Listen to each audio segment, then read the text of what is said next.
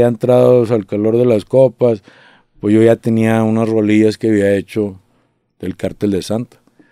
Este, y las había grabado en un cassette de esos de, cinta, güey, con una casetera esa, ¿te acuerdas de las cintas antes que eran como ah, para tu fiesta rentabas unas cintas que les llamaban?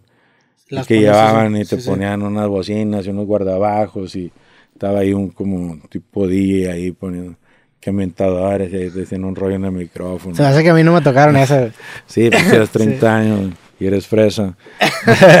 Esto nomás acá en los barrios, güey.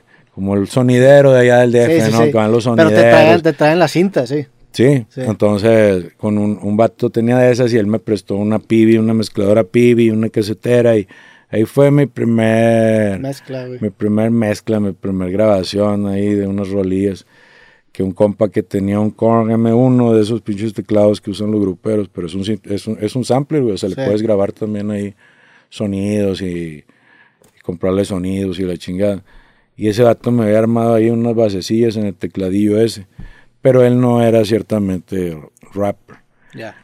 A ese vato le gustaba más otro tipo de música, que más, más rockerona, más así.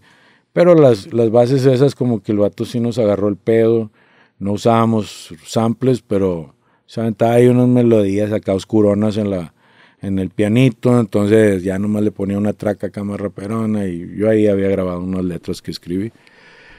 Y mis compas ya a la hora de la fiesta, este, yo, las, yo empecé escribiendo rap de pura mamada, o sea, de cuenta que unos compas que iban a concursar en el Bad Crew, eh, cuando en el Bad Crew se hacían tardeadas ahí los domingos, me dijeron y les ayudé, les escribí la canción con la que pasaron a la siguiente etapa del concurso. ¿Y la rola de qué era, güey? usabas porque usabas mucho el recurso de inventarte a lo mejor un enemigo en tus primeras rolas. No, no, no, pues como éramos de la misma clica todos, o sea, éramos pandilleros al final. Pues la rola trataba de eso, ¿no? De, pues de que éramos acá de Santa y pues de lo que siguen tratando mis rolas al día de hoy, güey, ¿sabes? O sea, yo, yo nada más como me va yendo en la feria, es como le voy platicando a la raza, o sea, Sí, me cachó mi viaje los mensajes del WhatsApp, sí. Sí, me dijo el doctor que ya no fumara marihuana. Sí, me dijo el doctor que ya no fumara marihuana, o sea... Güey, esa, perdón que te interrumpa y sé que me voy a saltar un chingo del tiempo, pero esa, esa de los mensajes de WhatsApp, analizando la rola, güey, es una rola hasta dolorosa, es de que puta, yo no quiero ser mujeriego, güey. Eh. O sea, sé, al sé que no se analiza así, pero viéndolo desde ese punto de vista, es un vato que realmente ya no quiere, güey. O sea, ya no quiere que se le antoje tanto, güey. pero curiosamente le está cantando la canción al amante en lugar de cantársela a la vieja, güey. Chinga, madre. Eso fue lo que no le gustó a mi vieja en aquel entonces. pero bueno, güey, o sea, pues la neta a mí me nació cantarla así, güey. ¿Sabes? Yo no quería ir, tampoco estar así como. Ay, pobre de mí, me caché. Pues, güey, andas de cabrón, pues ni más pero transmites. Torcido, torcido. Transmites muy cabrón ese, esto que estás diciendo ahorita, güey. Pues sí, es como un sarcasmo, güey. Que no quisiera ser mujeriego porque a mí las panochas me encantan. después de la. no, yo creo que más que la mota me gusta la panocha. Sí. Ajá. Oye, carnal, y, y cuando estás haciendo estas rolas, haces versiones en el sentido que dices que verás, a lo mejor estoy compartiendo de más y luego le, le, lo modificas un poco para hacerlo más genérico ¿O no te, no te metes una, un, filtro de esos? Mm, pues la neta, yo voy sin filtros, güey. Me voy así como la voy sintiendo, lo, la voy haciendo. De repente si hago una rola y, y la escucho y digo, ay, güey, no me gusta quedarme con ganas de, de, cambiarle algo. Si siento que le tengo que cambiar algo, se lo cambio. Antes de, de sacarle. Y, pero si no, pues como va en greña. Antes hacía las rolas en una noche, dos noches. Ahora sí me tomo más tiempo. O sea, ahora sí, como ahora hice una rolía, se llama Piensa en mí. Entonces, primero era como dirigida así a ella piensa en mí, ella es todo esto. Y en un momento dije yo, chingado, güey. También tengo mucho público femenino, güey. El 50 y 50 según las estadísticas de mis redes sociales. Entonces... Qué cabrón que tiene 50-50, güey. Ajá, antes no, güey. Antes eran más vatos. Antes eran más vatos, güey. Eh, ahorita te explico esa parte, yo creo, del por qué. Entonces, pues dije, bueno, Eh, toda la rola obviamente está dedicada a una mujer, porque pues, estoy hablando ahí de... Está medio porno la rola. Entonces, pero dije, no, ya no lo voy a decir con género el coro. Para que igual si a una morra le gusta lo que estoy diciendo en el coro. No, no lo cierres a... No lo cierre a que sea un vato el que lo... El que se identifique, Y solo le quité el género al coro. Ah, huevo. Ajá. Entonces se podría decir desde cualquier punto. Sí. Eh, Aplica para, para todas las demografías. Ajá. ¿Y empezar a hacer eso, viste que te empezó a abrir a más raza? No, eso lo empecé a hacer cuando ya vi que estaba abierto a más raza. Ya.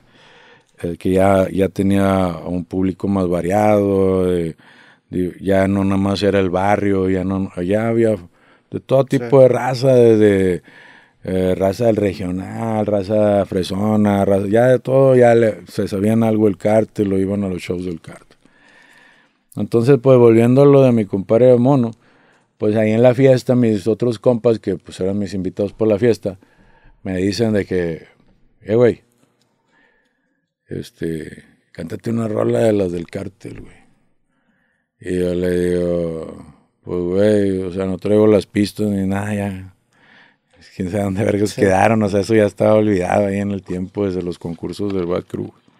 Que fue como empecé haciéndole, o sea, escribiéndole canciones a otros güeyes para que concursaran pasaron a la siguiente etapa y luego me dijeron que hiciera, que les ayudara a escribir otra rola.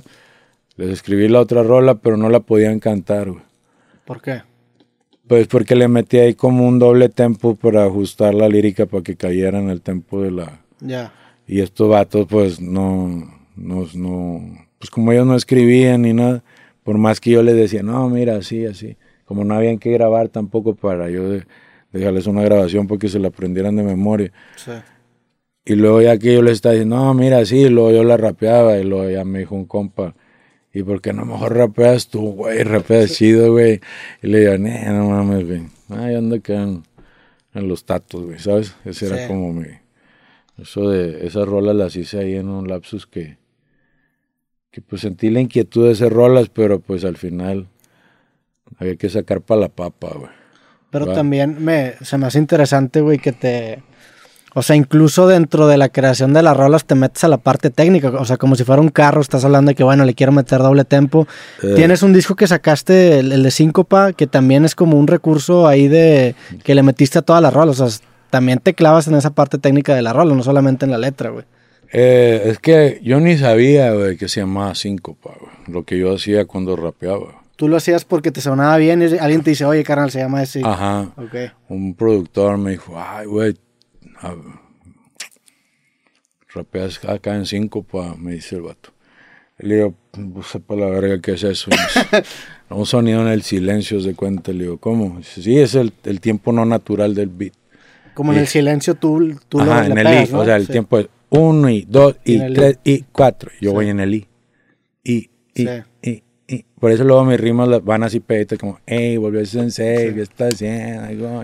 Porque me gusta aprovechar ese recurso de la síncopa porque le mete un, un saboroco, o sea, lleva el beat un tempo y yo voy a otro tempo en, en la lírica y es como si hiciera un, un doble, el que yo llevo en, en, la, en la lírica y el que lleva el beat. Para los que escuchan los beats, como que el cierre del tiempo está en la tarola, ¿sabes? A mí no me gusta irme a las tarolitas, eso es básico, es como de primaria, como lo que hacen todos cuando empiezan y muchos se quedan haciéndolo toda la perra vida. Es como cheesy, diciendo allá en Los Ángeles la raza. Y desde el principio dijiste, yo no quiero...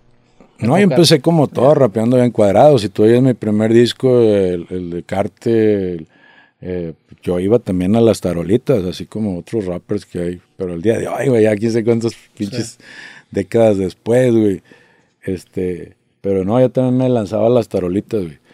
Y yo creo que para el tercer disco ya fue cuando yo consideré que yo ya sabía rapear. Ok.